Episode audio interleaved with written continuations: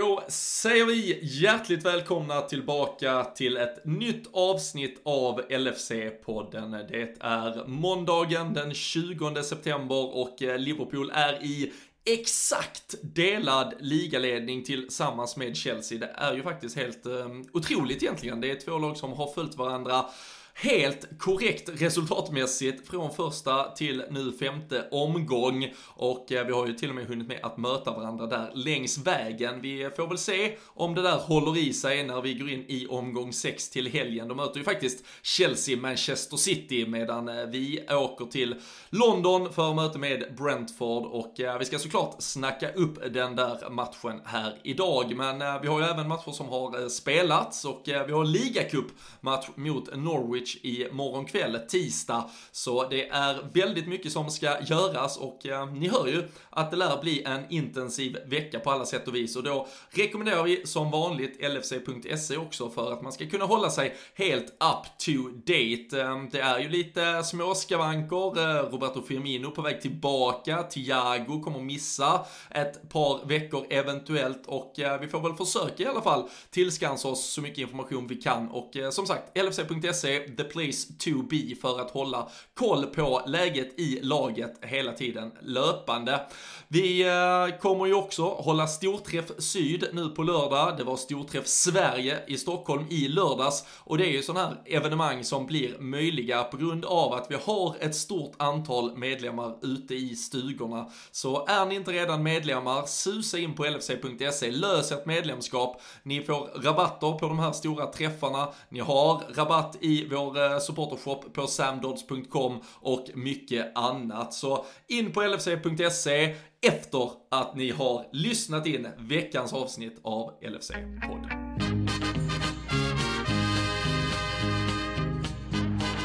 Liverpool are champions of Europe again! Liverpool are prize winners again! Liverpool is in the record books!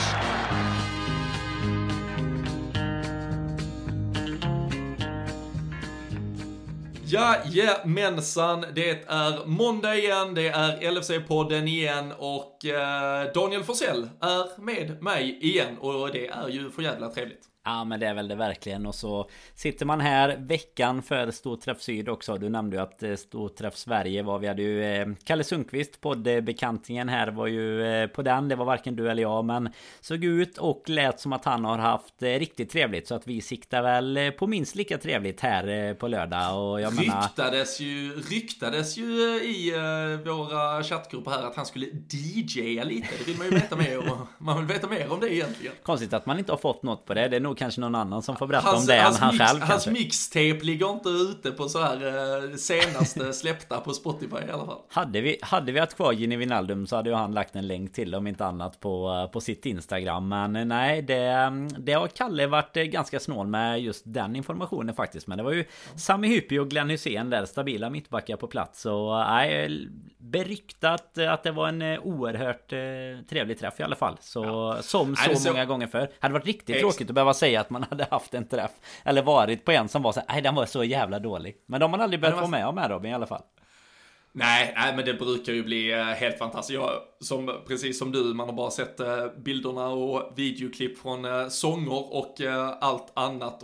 Och det är ju någon, såklart liksom, det är ju en Liverpool-del i kroppen som rycker till när det är sånt här. Men sen är man ju såklart också svältfödd generellt efter, lite drygt 18 månader utan den här typen av evenemang överhuvudtaget. Vi är ju fortfarande såklart en dryg vecka bortom de där sista restriktionerna, och det är klart att vi förhåller oss till det som ska förhålla sig till. Men man känner ju ändå att livet så sakteliga kommer tillbaka till någon form av normalitet. Och på lördag i Malmö så har vi ju Jamie Webster på plats. Det kommer liksom donas till de här klassiska låtarna, och det kommer vara Ale, Firmino, Salah, van Dijk.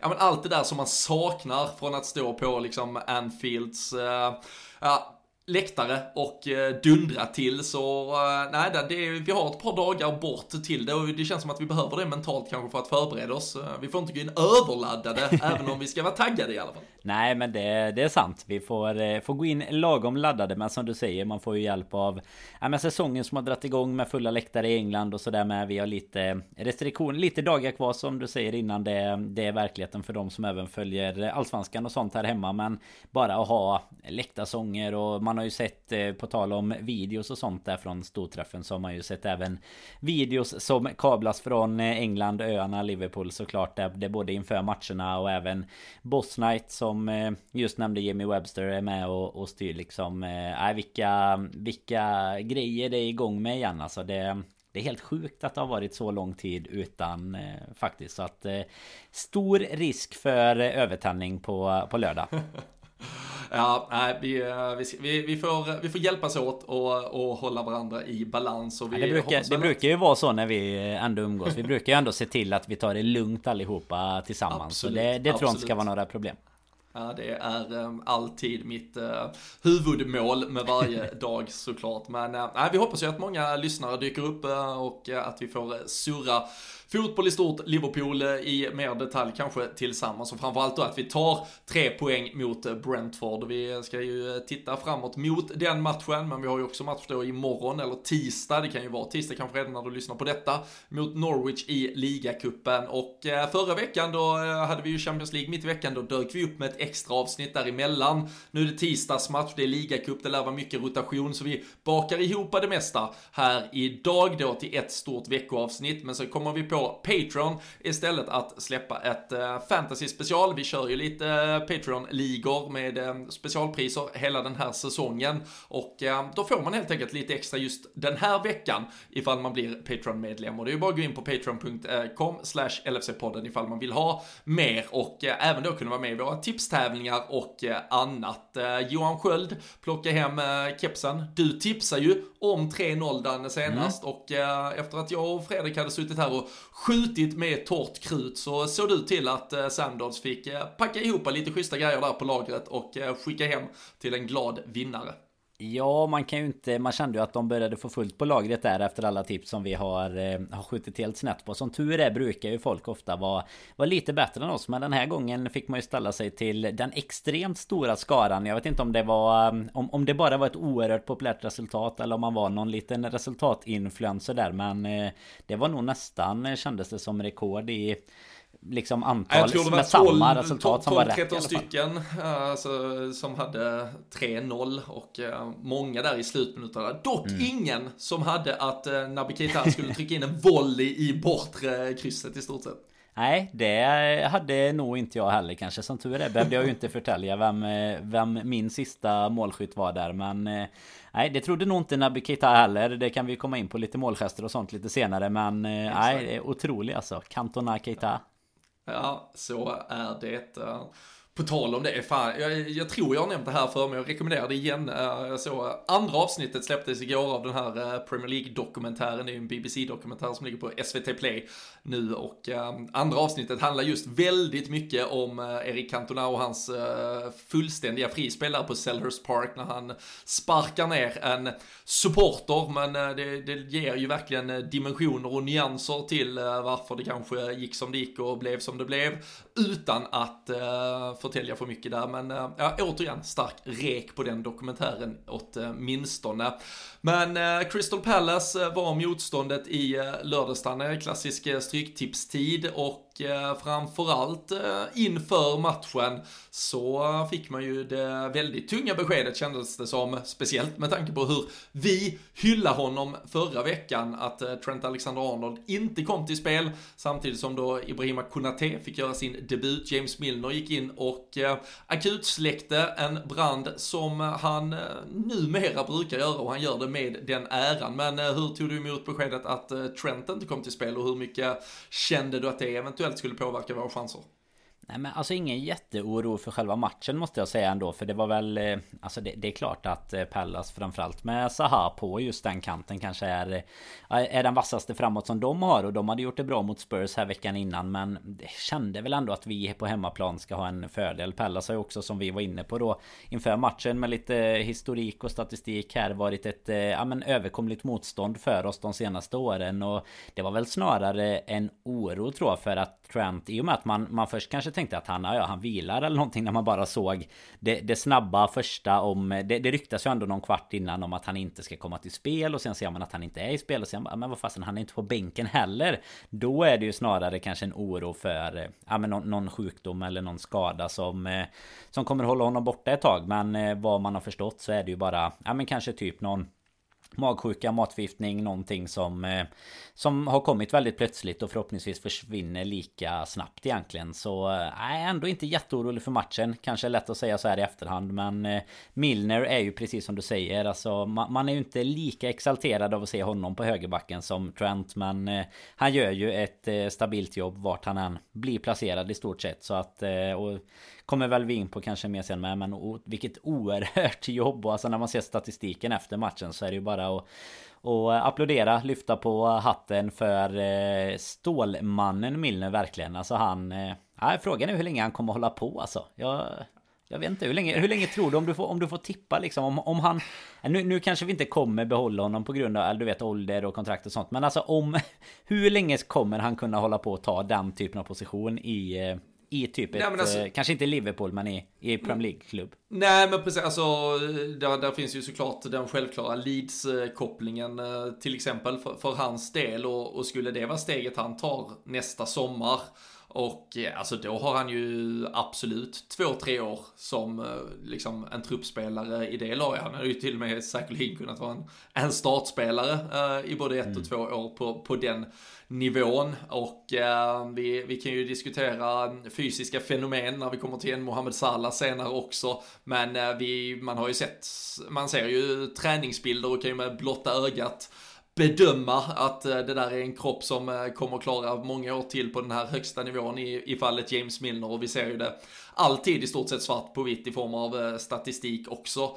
vad gäller löpmetrar, högintensiva löpningar och även allt du egentligen kan begära. Minns inte vem som skrev texten bara för det, men det var en väldigt bra text i The Guardian i morse, just som jämförde liksom att den sexiga värvningen Emerson Royal då i Spurs gick ju upp mot Wilfried Zaha förra veckan. Såklart en helt annan match, det är ett rött kort och han är inte akklimatiserad till liga, alltså man får alltid se det stora perspektivet, men där man såklart kan tycka att det är jävligt tråkigt när man bara tittar på en startuppställning att se James Milner står där. Men at the end of the day så är det han som ändå har gjort en match där Wilfried Zaha går mållös, Liverpool håller nollan och vi tar våra poäng. Alltså det kan ju inte underskattas såklart att ha den stabiliteten i en spelare, samtidigt som vi liksom lever i den värld vi gör där varenda spelare egentligen av alla 11 i ett lag måste vara affischnamn. Så det är rätt häftigt att han kommer in. Det kommer bli mer begränsat och det tror jag både han och alla andra förstår, men att han ändå kan göra det så pass lagom regelbundet som det ändå blir, eftersom han är så allround och funktionell i så många positioner. Det är ju häftigt. Sen ska han inte ha ett ansvar till exempel. Han ska ju inte vara den som ska behöva driva ett mittfält och sådär. Det tyckte jag vi såg ett skifte för drygt 18 eller kanske till och med 24 månader sedan, där det höll inte riktigt längre. Men att komma in och göra den här insatsen, alltså den här typen av insatser, det tror jag på den här nivån kan göra det länge till. Går han ner ett snäpp i nivå, då kan han nog till och med vara en ledande spelare, och det är verkligen bara att berömma. Ja, och det är ju en karriär som kommer att sammanfattas sen som, alltså det kommer vara en så otroligt stor karriär som ändå har gått så mycket under radarn på något sätt. Jag menar både titelmässigt, men han har typ 20 år nu sedan han debuterade, är det ju alltså en karriär som kanske håller på mellan 20 och 25 år, och dessutom då med, som en sån förtjänstfull arbetare på något sätt. Han var ju en del av det här klassiska arbetarmittfältet som vi kallar det liksom, och Att bara kunna komma in och ändå, alltså han spelar ju inte så mycket nu, så att ändå komma in och leverera på den nivån med det tempot och mot de spelarna man ändå ställs mot i ligan, det visar ju såklart på en enorm rutin, men också det här som du nämnde med hans fysiska status. Jag menar, han vinner ju alltid de här beep-testerna i början på försäsongen och sånt. Det är liksom ingen som ens är där och konkurrerar, utan det är bara självklart att han vinner de där, och oavsett hur mycket han tränar en sommar och kanske tränar mycket mer än vad vissa andra som väljer att ta ledigheten på annat sätt gör, så är det ju ändå, alltså säger ju så extremt mycket om men både vinnarskallen, mentaliteten och alltså hur mycket vi verkligen ska uppskatta och ha en sån spelare. För som du säger, det är inget affischnamn, det är inte den som vi är jättenöjda alltid med kanske att se på bänken eller som truppbredd liksom, och många motståndarfans tänker säkert att vad han gör där, men alltså kommer han in i en sån här match, totalt tysta ner alla kritiker på alla positioner och framförallt tysta ner de spelare han möter också. Och jag menar, han slutar ju matchen med liksom, som du är inne på, längsta löpmeter, han har väl flest krossar, han har mest passningar, alltså du vet alla de här, ja, den statistiken som du vill ha på den positionen. Sen att han såklart inte kanske gör det med riktigt samma slutprodukt som en Trent offensivt, det får vi ju liksom bara ta, det vet vi ju sen innan, lite som vi pratade om där, att när han spelar mittfältare så är det inte heller han som driver på av de tre, om han skulle vara på ett sånt mittfält nu, utan nu vet nog både vi och han att hans position i laget är att göra ett bra arbete om det behövs, om andra spelare är borta, och framförallt måste det vara drömmen för Klopp och både ha rutinen i omklädningsrummet men också kunna ha en spelare som man verkligen kan lita på så mycket. Det, som tränare måste det vara en våt dröm alltså. Ja, och framför, alltså i detta fallet så är det, alltså, det är ett besked som Klopp får vid frukost, liksom vid 10-11-tiden ungefär, och det är liksom 4-5 timmar kvar till matchstart, och James Milner, mig vetligen, har ju i stort sett aldrig gjort en hel match som högerback i Liverpool, alltså han har gjort något sporadiskt inhopp liksom, men det beslutet tas liksom på stående fot vid frukostbordet i stort sett, och sen går han ut ett par timmar senare och gör en sån typ av match. Så det visar ju på en otrolig liksom spelförståelse också. Och sen som du, alltså det konstaterar vi ju förväg, sen kan ingen ersätta Trent Alexander-Arnold, framförallt inte i vårt sätt att spela fotboll. Vi gjorde ju någon form av liten rokad där liksom Jordan Henderson tryckte mer offensivt på det högra inom mittfältet, så att säga, tog lite löpningar i den fickan där Trent kanske annars brukar komma, men jag tycker ändå vi anpassar oss utifrån den situation som är. Sen är det ju samtidigt ändå ett Crystal Palace som fan startar med full jävla gas och kan ju faktiskt chocka oss rejält bara de första 2 minuterna med de chanserna de skapar. Ja, men så är det ju, det är ju stolträffar och Alisson som visar bra sinnesnärvaro och räddar oss där egentligen, och det är väl första, ja men ändå typ första 10-15 nästan som de ändå börjar och trycker på lite. Alltså det blev jag förvånad över att se egentligen. Det hade jag inte räknat med att de skulle gå så pass offensivt, framförallt från start. Alltså många kommer ju till Anfield och tänker att vi ska klara första kvarten liksom, vi ska inte släppa in mål första kvarten, men här kändes det som men Pallas var ute efter att skaffa ett bra utgångsläge direkt, och man har väl sett, tycker jag, mot oss tidigare också att det är inte helt, det är faktiskt inte helt fel att blåsa på fullt så från start, för det känns som att även spelarna blir ganska chockade när något sånt händer. Och som du säger så är det väl mer tur faktiskt att vi inte ligger under i början där, men sen när vi väl kommer in i matchen, då tycker jag väl att det är ganska stabilt även från de 15-20 minuterna även i första där. Men även om nu såklart Pella skapar en del chanser till, så är det väl framförallt starten, och det är ju ändå något som vi behöver jobba med. Vi får inte bli, man får inte riktigt bli överkörd hemma så från start, tycker inte jag, alltså det är inte mot Pallas i alla fall. Nej, absolut inte. Sen tycker jag också man får berömma Viera och liksom Palace för att man tar den chansen. Alltså många lag har ju kommit till Anfield och liksom parkerat bussen, de släpper in 1-0, de parkerar bussen igen och liksom kan till och med vara beredda att ligga under med 2-0, för sen vet jag, okej, men i 85 så lyfter vi upp laget för att försöka göra 2-1, och sen har vi den turen, då brunkar vi på liksom sista 4-5 minuterna också, att komma hit och försöka göra något annat kan jag ju uppskatta. Och jag tycker, alltså de lärde ju nog lite av det som ett par lag gjorde förra säsongen. Nu var vi ju bara bättre, och framförallt vi har absolut lite tur också i att vi lyckas rida ut det, men där tycker jag också att vi bara kan stanna lite vid det egentligen. Det är ju summerande över 90 minuter, men Alisson Becker som återigen gör en helt otrolig match, och det är liksom lätt att glömma i passeringen när du till slut slutar en match med att vinna med 3-0 att din målvakt faktiskt kan ha gjort jävligt avgörande saker, och som du säger på den här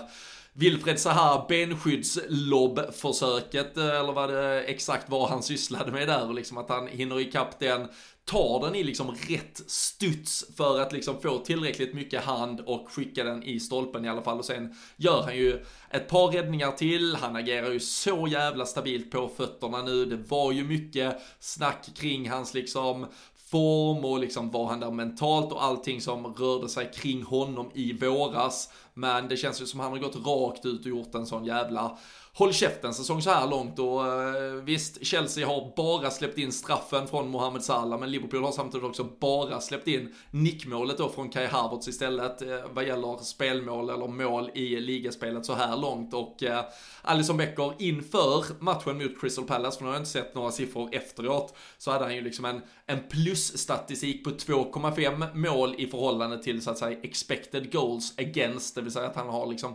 räddat nästan, vad blir det, 0,65 mål som annars skulle bli varje match, och det är bästa siffrorna i ligan. Och jag tycker att han, dels såklart att han växer bakom en backlinje som nu leds av van Dijk och att den generellt är mer stabil, men att han också har gått ut och tagit sin plats och är den som styr och ställer, och det vet vi ju från när det har gått bra för Liverpool förr att väldigt mycket byggs från honom och att det behövs ett par avgörande räddningar ibland, och det känns som att han har startat säsongen på ett sätt som lägger grund för att sådana insatser kommer att komma.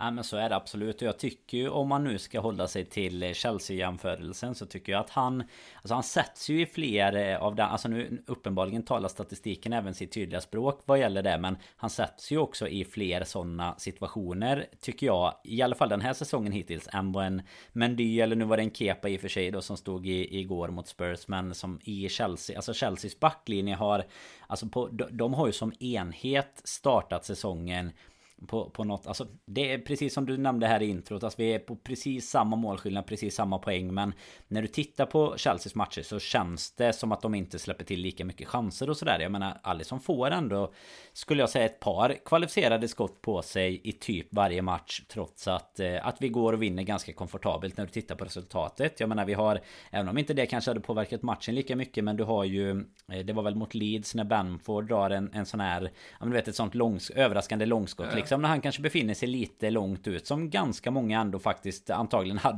hade släppt in, men alltså, han tar de här precisa metrarna, tippar den över ribban, lite samma sak här där han verkligen tajmar den, får den via stolpen och ut till en hörna, istället för att, alltså som man bara känner att det hade kunnat bli förra säsongen till exempel, när det inte riktigt var 100 på topp hela tiden, att en sån boll lika väl hade kunnat studsa in istället. Och jag menar, då har vi 0-1 efter typ 5, 6, 7 minuter, och det är klart att i ett sånt läge så kan ju ett lag bevisligen på Anfield, även om det kanske inte går att göra i den formen mot oss som vi är nu, men alltså det är ju enklare att backa hem med en sån 1-0-ledning och verkligen bara kämpa sig till ett resultat, kontra att vi ändå får chansen att börja styra och ställa lite sen. Så Alisson ska verkligen ha all beröm man kan tänkas få. Det känns så extremt skönt att ha hela liksom backlinjen och honom, även om det nu var två vikarierande ytterbackar då, så känns det helt underbart att det känns verkligen som att synken är där igen emellan backlinje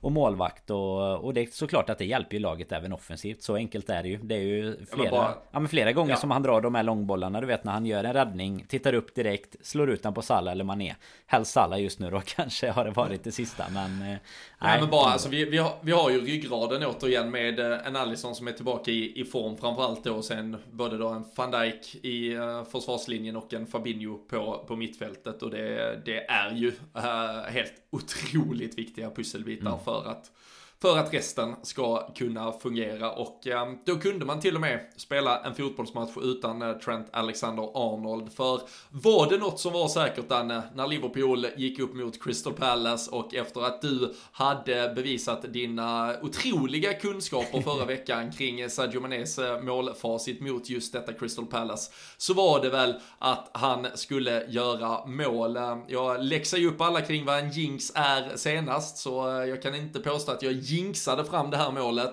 utan jag konstaterar väl bara att hans form fram tills hit har varit högst tvivelaktig. Men att han skulle måla, det gick man väl bara och vänta på. Och det kom också, eftersom Diogo Jota framförallt, han ville ju inte göra mål i den här matchen i alla fall. Så det var ju tur att Sadio Mané fick göra det istället. Frågan är om de hade bytt skor kanske, för det var lite den typen av lägen som Mané har missat som. Men Jota, alltså vad är det? Alltså, ska vi bara stanna vid det miss? Ja, det alltså, kan vi göra först. Hur sinnessjukt, alltså det ska ju inte gå. Nej, det är alltså verkligen en sån, du vet, som man har när man lägger upp på Twitter, så är det så här: hur ska jag kunna förklara för mina barnbarn att det här inte blir mål, när det är stillbilder, när Guita kommer typ halvliggandes mot honom. Jag vet inte, vad är det? 2 meter från mål kanske. Bollen är ju ändå i helt rätt höjd för honom och bara, ja, men bara smälla dit han en bredsida eller vad. Alltså du kan välja precis vad du vill. Men han kör en satellit som man hade sjungt om det hade varit på Borås Arena om man var cirka 12 år när man satt på läktaren. Så hade man dratt igång en Gärdestad-klassiker. Ja, men verkligen. Men det är Sadio Mané som till slut ger oss 1-0. Och vi kan väl såklart prata om det. Beröm ska delas ut när det förtjänas. Men också faktiskt, om vi summerar alla målen, så faktiskt alla 3 målen i den här matchen från hörnor. Och vi kan väl bara konstatera att även den offensiva närvaron från Virgil van Dijk framförallt. Nu hade han Ibrahima Konate bredvid sig, men annars då Matip kanske till största delen av säsongen. Det har ju också gett oss en ny dimension faktiskt. Ja, men absolut. Och det, alltså tar man Mané måste vi ju nämna först det här med jag tror att vi nämnde det inför matchen. Du pratade om målfaset där. Han gör ju sin mål i 9:e raka matchen mot Palace. Han slår ju rekord där också på mot samma motståndare, 9 raka matcher. Så det är ju helt otroligt att han kan ha, alltså precis som du var inne på innan då, så handlar det mycket om hur hans form och hur det ser ut när han spelar. Men nu sitter han ju ändå här med liksom, ja, med mål mot Burnley, mål mot Leeds, mål mot Palace. Jag menar, han statistiskt sett, om man inte hade sett på matcherna så hade det i alla fall sett rätt bra ut. Och det måste ju ändå göra väldigt mycket för hans självförtroende. Jag menar, mot Leeds har han ju en 10-11 skott och det till slut får han ett mål på det också. Men vi får verkligen hoppas att detta är ju ändå lite mer ett mål. Visst att det kommer på en retur, men han är bara plats och så vidare, så tycker väl att det trots missen där mot Milan så såg det lite bättre ut denna gången faktiskt. Ja, men vi får hoppas att scouterna har fortsatt jobba på samma sätt som de jobbar med Divock Origi i somras, att de inte har sett honom spela utan bara titta livescore helt enkelt. Exakt. Så har vi ju ett dundervärde på Sadio Mané även till nästa sommar eventuellt. Det blir 150 miljoner från Real Madrid när de inte får Mbappé igen där. Nej, fy fan. Men, men det är ju hatten av. Det är ett jätteviktigt mål att vi får hål på dem såklart. Och för det kändes ju, alltså det var ju ett Palace som gör det bra. Jag tyckte ju de var vi var inne på deras start generellt, men alltså de gör ju det. De spelar ju liksom fredigare fotboll än vad kanske Roy Hodgson fick dem att göra. Och det kommer ju säkert göra att de vinner viss typ av matcher på ett annat sätt under säsongen, och det kan jag väl absolut unna dem, men jag kan ju tänka mig att där de förr kanske kunde åka och stjäla poäng på en sån här arena eventuellt, även om det nu bevisligen också var länge sedan. Vi minns väl bara skräckbilderna därifrån, är det våren 2017? Jajamän. Men annars så... jag vet inte, vad fick du för bild av det här? Det kändes som ändå, de försökte något som inte var helt Crystal Palace, och det höll på att lyckas, men både i första halvlek så trycker vi liksom ändå till med det där viktiga målet. När de försöker lite komma igång i andra halvlek så lyckas vi ju också trycka dit dem, och då är det ju Mohamed Salah såklart som ser till att egentligen det lilla hopp de hade tystas ner. Ja, men så är det ju. Till att börja med det som du pratar om Pallas först, de har ju tyvärr kanske tappat lite typ identiteten i ett Roy Hodgson-lag egentligen, för att det blir det är ju samma som när vi hade Roy Hodgson, det blir ju du får ju en annan typ av spel, och du vet vad du kan förvänta dig när du möter ett lag som coachas av den gode Roy. Och Alltså det måste ju vara roligare på något sätt som... Det måste ju vara roligare som Palace-supporter att åka till Anfield och titta på det här än att titta på ett lag som hoppas kunna liksom verkligen alltså parkera bussen till ett poäng egentligen och kanske förhoppningsvis då ta ett poäng. Men jag menar, här är det ju ändå, precis som du säger, alltså ända fram till egentligen, alltså det är väl bara en kvart kvar i stort sett när Salah gör sitt mål. Jag menar, det ända tills dess känns det ju som att de ändå... Alltså de är ändå med i matchen, skapar lite och sådär, men otroligt såklart förlösande när målet väl kommer. Man ser ju vad det betyder för spelarna med. Salah tar ytterligare ett gult kort. Han tar ju inte så många gula kort, men när han gör det så är det för att visa upp sina enorma magmuskler och alla andra muskler också för den delen. Det är ju inte mycket annat än muskler och lite hår och skägg också på honom. Alltså det är helt, det är otrolig kropp som bara hylla eller stämma in i Klopp efteråt. Liksom att hade jag haft en sån kropp så hade jag också tagit av mig när det väl fanns läge. Men man märker, det säger ju ändå något om vad målet betyder när tröjan slits av. Det gör det ju faktiskt. Det är ju en liksom förlösande känsla för Salah där. Ja, men vad tror jag? Han skickar ju en pass, men det är ju inte jätteofta han är aktiv på sociala medier. Han skrev ju ändå liksom dagen efter att det här var för er, liksom för fansen, och det är ni som får mig liksom att driva på och vara liksom den jag är och vilja få mig till den bästa varje gång jag går ut på planen i stort sett. Det har ju varit det här kontraktssnacket lite. Klopp fick frågan på presskonferensen inför Palace-matchen för några veckor sedan, så fick han samma fråga gällande Jordan Henderson, och då sa han, ja men jag hoppas det borde kunna lösa sig ganska snart, och sen löste det sig på deadline. Det är sådär snyggt och prydligt som alla sagt var jättenöjda med, men på frågan kring Salah så var det ju snarare, nej men det kan inte jag uttala mig, det finns inget jag ska säga om det. Vill man vara lite...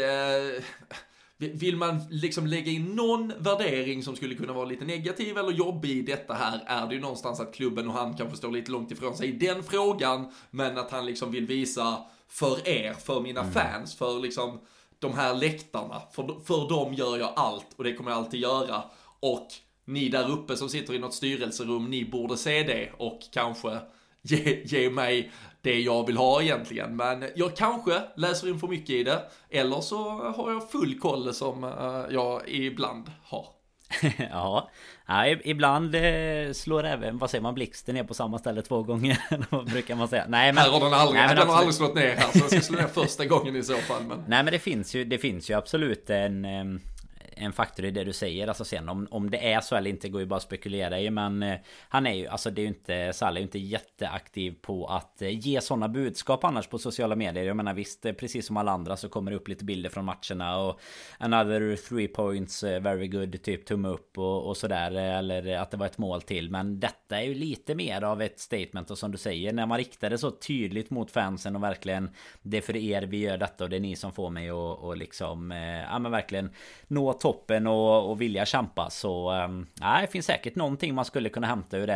Det kommer ju inget från agenten i alla fall och fråga om FSG sitter och tittar eller inte, så han antar väl bara att de har börjat kolla på matcherna nu, men vi får väl se vad som händer. Det hade ju bara varit att betala i alla fall, men bara hoppas att det kommer en glad nyhet där under hösten. Absolut, men mål blev det igen för Mohamed Salah, och sen var det då, som vi nämnde i förbifarten inledningsvis, Naby Keita som stängde igen butiken med ett skott som, när det väl gick in så kände man ju att här har man ju missat någon vissla på någon offside eller något gruff i straffområdet, för det kan ju inte ha blivit mål eftersom ingen reagerar, och jag vet inte om Naby Keita bara var förvånad över vad han hade gjort, eller om han var så jävla kylig så att han liksom hade Cantona målgesten i sig direkt från start där, men han var väl kanske bara lika överraskad som alla oss andra att han lyckades uträtta någonting sen han kom till klubben. Ja, alltså man vet ju inte, alltså det är ju så underbart om han har liksom gått, det är ändå ett tag sedan han gjorde mål minst sagt, så att har han gått och hållit på Cantona målgesten här nu ett tag, så alltså är det bara all heder till honom, men jag var också helt, alltså 100% säker på att det var någonting som hade hänt på vägen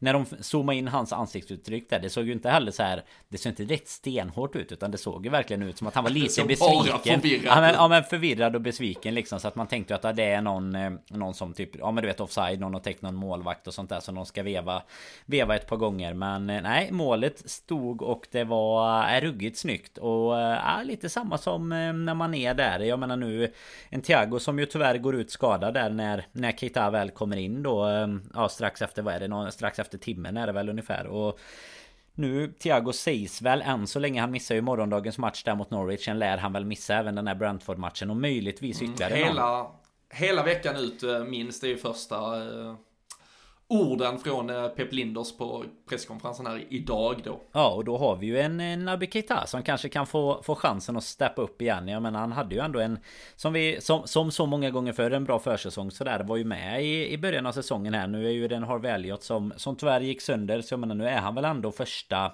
alternativet där. Om inte James Milner ska in på mitten såklart, men nej, lite som när man är där, självförtroendet efter ett sånt mål och komma in lite i spelet, och mot Brentford också som ju bevisligen än så länge är ganska lite så här svåra att låsa upp liksom, så att kanske hellre en sån spelare mot dem, där vi kanske inte kommer att behöva ta det allra mesta försvarsjobbet på förhand i alla fall från precis alla tre mittfältare, utan hellre en lite kreativ Keita som kan dra ett skott på halvvolley på lite chock både för sig själv och för andra. Ja, nej, absolut. Vi ska knyta ihop säcken kring Crystal Palace-matchen, men några väldigt korta snabba ord på Ibrahima Konate som äntligen får göra sin debut då. Det blev varsin match i veckan här när vi då spelade 3 matcher på 6 dagar bara för Matip, Gomes och Van Dijk. Eller vad säger jag? Konate, förlåt.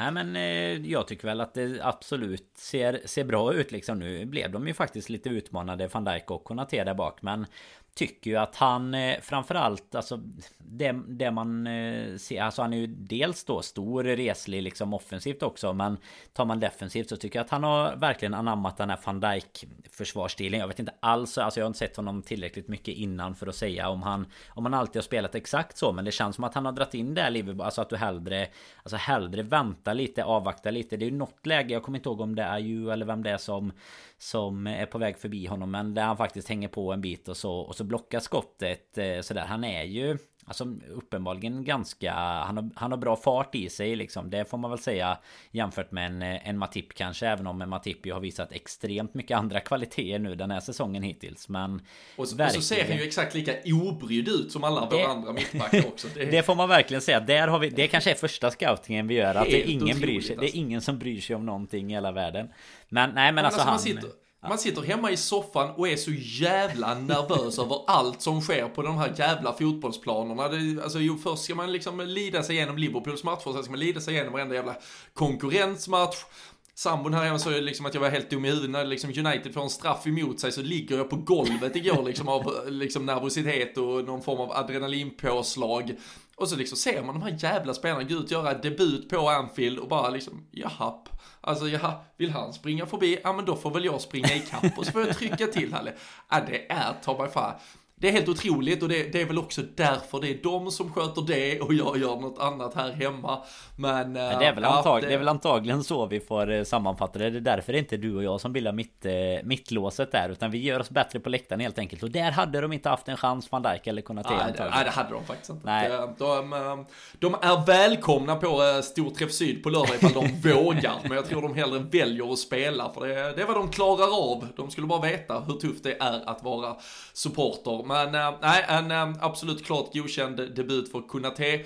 3-0 till Liverpool, och vi kan ju bara konstatera att Liverpool och Chelsea som sagt har följt varandra helt exakt resultatmässigt då de här 5 första omgångarna. Nu är det Liverpool bortamatch mot Brentford på lördag, och så är det ju Chelsea, Manchester City som skjuter igång helgen, till och med tillsammans eller samtidigt som Manchester United, Aston Villa, dubbla 13:30 fighter. Så vår heldag där på O'Learys 3 i Malmö. Den lär ju bli, det kommer ju verkligen bli fylld med fotboll från start till mål, kan vi konstatera. Vi har ligacupspel tisdag kväll här mot Norwich. Jag tänker vi avslutar med att snacka upp den lite. Brentford var du nämligen inne på där, Naby Keita kanske in på mittfältet. Jag tror ju att vi nog tänker ganska lika vad gäller laget i övrigt, att Joel Matip går tillbaka in i mittlåset, Trent spelar om han är frisk, Naby Keita är den som ersätter Thiago rakt av, och Roberto Firmino som är tillbaka i träning nu kommer väl nog få vila även Brentford-matchen för att sen kanske göra ett inhopp i Champions League och vara redo till City som är helgen efter. Ja, absolut. Jag håller med dig fullt där. Den behöver vi egentligen inte dra mycket mer än så. Däremot ska vi inte heller glömma att vi hade ju våran grekiska herre på vänsterbacken också i den här matchen. Och där kan vi väl kanske också vara överens om att det är Robertson som kommer vara tillbaka mot Brentford, såklart, vad det lider. Så nej, absolut. Och det blir ju en, alltså vi kan väl bara sammanfattningsvis säga att det blir ju nu vann ju de mot Wolverhampton borta senast, så att de har ju gått från att ha haft en lite så här halv okej start för att vara nykomlingar. Jag menar de flesta såg väl debutmatchen där i Premier League mot Arsenal, hemmamatchen som inledde hela säsongen där med 2-0, och sen de har haft det lite tuffare, men jag menar 8 poäng på 5 matcher, ligger 9, helt okej start är väl ändå någonting som vi tycker att vi går ju definitivt in som favoriter, och ett sånt lag man måste kunna låsa upp om man ska vara med där uppe. Men en Malmö-bekanting i mittlåset med ju, så det kanske värmer lite extra där nere nu när man ska på storträff syd och allt. Nej, fy fan. Låt mig se Mohamed Salah snurra upp Punne! Och göra 3 mål. Det är vad jag gärna väljer till helgen i alla fall. Vi kommer såklart skicka ut tipstävling inför Premier League-matchen då, lördagens möte Brentford-Liverpool på Patreon som vanligt, så det är bara att hålla utkik där. Men vi kanske ska låta folket få fundera själv denna gången, Dan. Vi skickar inte med några tips så här tidigt, utan det blev lite för lätt när du avslöjar facit, så exakt. Man får helt enkelt ruva på kammaren, och så tittar vi istället fram mot då Carabao Cup-mötet med Norwich på Carrow Road. Det är ju verkligen ett Norwich som har blivit pulveriserade från alla håll och kanter här inledningsvis i Premier League. Ozan Kabak, Liverpool-bekantingen, är ju på lån numera den här säsongen och debuterade senast mot Watford, men det blev ju förlust 3-1. Så lite sammanställningar. Vi alla såg ju Mohamed Salah ha en show på Carrow Road i premiären, och sen faktiskt alla högeryttrar, Ismail Sarr senast här för Watford, har verkligen haft lekstuga, så jag vet inte, det är någonting med balansen där för Farkes gäng som de behöver få ordning på, men likt oss lär väl de rotera en hel del, så det är ju svårt att gå in på vilket vårt exakta motstånd kommer att vara. Men jag slängde ut i helgen här hur folket på våra sociala medier i alla fall tyckte att vi skulle fokusera inför den här matchen.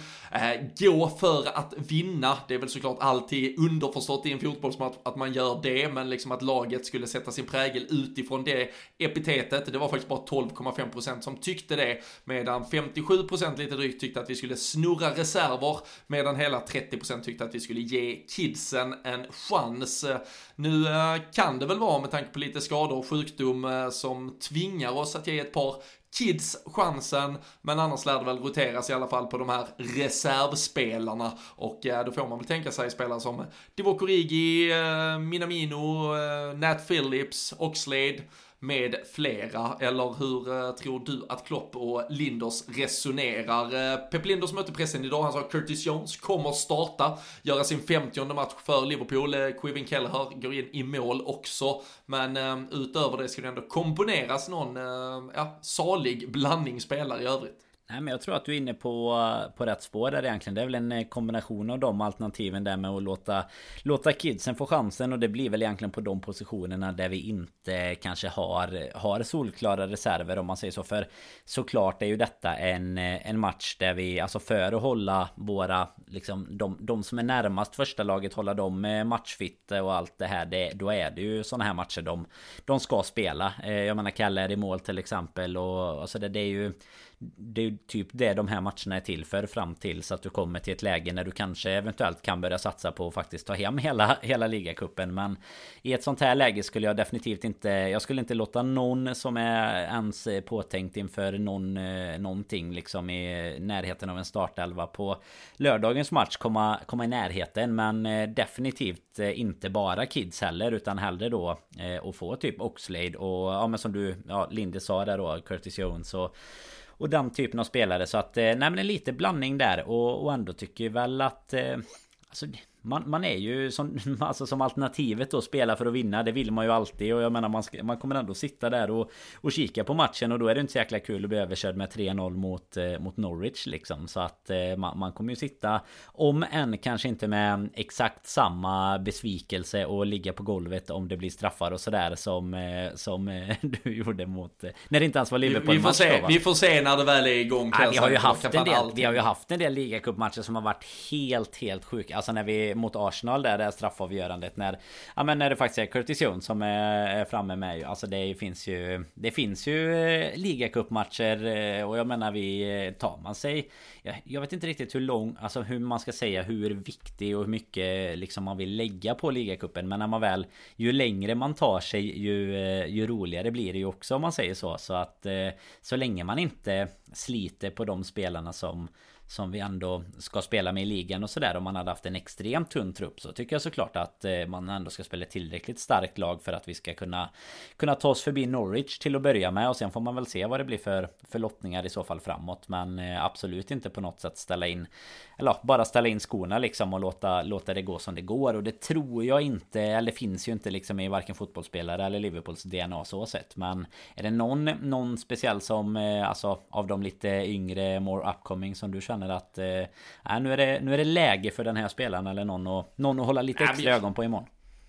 Jag la ut ett lagförslag som man skulle kunna säga att det är, men på våra sociala medier i morse här måndag, och då var det Kelle här i målet, Connor Bradley som då får vikariera som högerback med tanke på att Trent är out, eller i alla fall lär ge honom chansen att vila i kapp, något som vi bara hoppas är lite magskit eller annat, och att James Milner då inte ska behöva gå ner och vikariera som högerback igen utan kan användas på mittfältet. Så Connor Bradley kan väl bli ett av de här ungdomsutropstecknen. Varken han eller Cade Gordon fanns ju med i den U23-trupp som spelade i helgen, så att de åtminstone finns i matchtruppen imorgon tror jag är helt 100%igt, men jag hade startat honom till höger, och sen så tror jag det blir Joe Gomez och Nat Phillips som mittbackar. Tsimikas får väl fortsatt förtroende till vänster för att sen ge Robertson en hel vecka matcher framåt kan jag tänka mig, från lördag och sen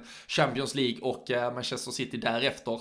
Mittfält med Oxlade, Curtis Jones och James Milner, och sen då Minamino Origi och kanske då faktiskt 16-årige Cade Gordon. Fyller 17 om drygt 2 veckor, skulle om han startar bli den 5:e yngsta spelaren någonsin att spela tävlingsmatch för Liverpool, och skulle om han hade lyckats göra ett mål också bli den yngste målskytten någonsin i klubbens historia. Så där känns det väl som man får den där mixen där, till och med Young Nat Phillips inne, och så är en av de yngsta mittbackarna någonsin i en ligacupmatch också. Nej, men absolut, jag skriver under på den. Jag tycker att vi får, precis som du säger, den kombinationen av att få lite rutinen då, får man ju kalla det, de spelarna som ändå som har spelat lite A-lagsfotboll och varit med ett par år, och så lite nya ansikten också. Det är ju det som är lite roligt med ligacupen med, kan jag tycka, att man ändå det ger chansen. Jag menar, för dem är ju det en extremt stor match såklart, de som väl kommer upp och får chansen att lira, så att nej, då blandar man också lite, alltså det blir inte bara ett trött gäng som spelar reservlagsfotboll ungefär, utan jag tror att det kan behöva för att elda på grabbarna lite också. Sen är det ju faktiskt en Keller i mål som ju har varit förtjänstfullt och fint när, under förra säsongen bland annat, när Alisson har varit borta och sådär. Så att nej, det ska väl bli ändå man får se fram emot lite. Det är inte Champions League, är det inte en tisdag, men det är ligacupen har väl någon sorts charm också, va Robin, eller vad säger vi? Ja, det är ytterst tveksamt egentligen. Jag kom till och med på att jag här och nu när jag pratar om det inte vet vem som är en sänder ligacupen i Sverige faktiskt. Nej. Om jag ska vara helt ärlig. Så jag gör en sån här alltid lika omtyckt live-googling på området. Men jag konstaterar att det är Viaplay som har den. Så, det gör det hela enkelt i alla fall. Ja, då kan vi i alla fall konstatera att det kommer vara någon jävla ordning på saker och ting. Och man vet ju också att det är ligacup när Manchester City har Wycombe Wanderers på hemmaplan. Så finns få saker som är så säkra som att de får en sån lottning här. De här, ja, inte bara första utan det brukar ju vara andra, tredje, fjärde rundan också fram till. Kanske att de får typ Watford i en semifinal sen efter att de har skrällt sig vidare. Men jag har ju fan aldrig känt att så här med 2 matcher fram att jag tror det finns god sannolikhet att vi har helt rätt startelvor i båda matcherna faktiskt. Men alltså jag ger oss på de här, på 22 spelare, alltså 2 elvor, så max 2 fel. Annars har vi gjort det dåligt tror jag. Jag känner mig fan väldigt säker på att vi är saker och ting på spåren här. Nej, jag kan inte säga något annat. Efter 3-0 senast så spåkulan liksom behövde inte ens putsas här mellan gångerna. Så att, nej, minst eller vad säger man, max 2 fel då. Så minst 20 rätt helt enkelt. Det ger vi oss. Får vi ut 4 av 11 rätt redan tisdag kväll, vet du, så är det bara att lägga ner skiten. Men vi får se, vi känner oss starka i alla fall. Det är viktigt. Det är väldigt viktigt. Vi har en positiv känsla. Det är som sagt ligacupspel tisdag kväll 20:45 på Carrow Road. Och sen så är det då lördagsmöte i Premier League mot Brentford. Och vi pratade om det, eller bara nämnde det tidigare, det här med att vi har följt Chelsea fram och tillbaka. Vi ska ju såklart inte ägna mycket av vår dyrbara poddtid till att prata om något annat än Liverpool, men när det ändå är Chelsea Manchester City där inför att vi sen ska gå ut och spela på lördag eftermiddagen, och City nu faktiskt har ju tappat poäng, de tappar poäng igen här hemma mot Southampton i helgen, så är det ju, jag vet inte, hur känner du kring det? Men alltså nu börjar man ju nästan vilja att Manchester City faktiskt ska vinna en fotbollsmatch, för Chelsea känns ju ruskigt svåra att ha att göra med den här säsongen. Ja, absolut. Alltså Chelsea de ser starka ut. Alltså det är ser mycket, alltså jag tycker de ser bättre ut. Tänker framförallt då defensivt, så ser det helt omöjligt ut att göra mål på dem, och sen så tycker jag ändå att de har ju fått igång, alltså såklart som vi nämnde när Lukaku kom till dem också, att det var ju en riktigt fin pusselbit för deras lagbygge såklart. Men drömresultat får väl ändå vara att det kanske blir 1-1 och 2 obskyra målskyttar, så att inte någon får poäng i fantasy. Som här fick vi in det i det här ordinarie avsnittet med nu lite smygreklam inför våra fantasyavsnitt. Vet du varför du vill ha ett kryss, Anna? Nej. För att då delas det bara ut 2 av 3 poäng. Det lärde du mig förra veckan. Exakt, och det är ju exakt så. Och det är ju exakt så vi ska tänka här nu. För de lagen ska inte ha några poäng. Nej men ärligt, hade man varit tvungen att välja så... Det är ju inte ofta man säger det, men då hade det nog varit bättre på lång sikt om City tar den. För jag tycker inte att de ser lika... De har inte kommit igång lika bra i alla fall. Sen att man kan tappa poäng i olika matcher och sådär. Men alltså den hemmamatchen mot Southampton är ju... Det är ju ett rejält underbetyg och verkligen en missräkning för deras del, för de matcherna kommer man nog tyvärr inte ha råd att tappa alldeles för många av en sån här säsong, när ändå de konkurrerande topplagen verkligen har kommit igång. Och jag menar, det har ju även United gjort. Du nämnde den här situationen mot West Ham. Det var ju kalabalik i slutminuterna, både mål för United, missad straff för West Ham, och de har ju flera sena avgöranden nu, men med på samma poäng som oss och Chelsea, och känns ju verkligen så här typiskt United-äckliga nu med sena avgöranden. Behöver inte han spela bra för att det ska liksom gå deras väg, och så till och med då att det sker för en straff i typ 95:e minuten. Och nej, det kommer bli tufft om det den här säsongen, det kan vi väl konstatera. Men vad väljer du om du inte får välja kryss och bara 2 poäng utdelade då? Vilka är det? City för din del också? Ja, då väljer jag faktiskt att City vinner. För det behövs något. Alltså City har ju de har liksom skakats om redan den här säsongen. Alltså de har förlorat borta mot Tottenham, de har haft en 0-0 hemma nu mot Southampton. Liksom där finns uppenbarligen sprickor. Sen kommer de absolut hitta liksom sina runs med 10 raka vinster och se helt överjävliga ut igen. Men Chelsea behöver någon sån här... verklighetsförankring igen, för just nu så tror jag att de, precis som vi som bara sitter och tittar på, känner att nej men vi kan ju liksom spela i 400 minuter här mot det här mot, så de kommer ju inte göra mål på oss. Och det finns ju något vidrigt, just liksom ett lag som går ut med en trebackslinje eller fembackslinje, och sen då i matchen mot Tottenham till exempel så börjar man med två man har ganska defensivt mittfält med Jorginho och Kovacic, och sen bytet man gör i paus är liksom att ta in N'Golo och Kanté för att liksom spela ytterligare en defensiv mittfält, och spelar egentligen bara Lukaku och Havertz och liksom på pappret liksom de offensiva spelarna, men att det är sånt jävla långfinger till allt vad gäller att det ska vara så jävla mycket frediga spelare och stjärnglans, utan nej, men här sätter de bara ut spelare som kommer att hålla nollan, och så vet de att de kommer att skapa tillräckligt med chanser för att vinna i slutändan, och de hade behövt en sån där 3-0-pump här, även om det är City som får då göra det jobbet, men gärna blir det nu lika, så gärna istället att det bara flyger in mål kors och tvärs, alltså då skiter vi i allt annat vad det eventuellt påverkar, utan Chelsea måste börja släppa in mål, det känner jag är steg ett, och sen som sagt vi möter ju City nästa helg, så jag vill inte ge dem för mycket heller, men det är ett jävla roligt tabelltopprace på ett helt annat sätt den här säsongen, och vi får väl se vilka förutsättningar vi har nästa helg då, när det är City-matchen. Det är ju Champions League där inför också, men lördag så är det Brentford borta 18.30 för er som är här nere i Skåne och ska på storträff syd i Malmö, så ses ju vi, kommer vi ha en förbannat jävla rolig kväll eller dag, vi börjar redan 12.00 och slår vi upp portarna, fri bowling och massa annat kul, så har man inte redan kollat in schemat för dagen så finns ju det ute på LFC.se, och så har vi ju tisdagskvällen räddad också då med lite fotboll från Carrow Road, Norwich, Liverpool i ligacupen, så fullspäckad vecka, massa fotboll. Det kommer komma ut tipstävling till Premier League-mötet här med Brentford på lördag, och för er som är Patreon så är med då i tipstävlingar och allt annat kul, så kommer det också ett extra avsnitt där vi fokuserar lite på de här fantasy-ligorna som vi har igång. Det kommer lite senare här i veckan, men bara håll utkik så kommer det nytt och färskt där också, men tills dess och tills nästa gång vi hörs här får ni ha det så bra och ta hand om er så länge.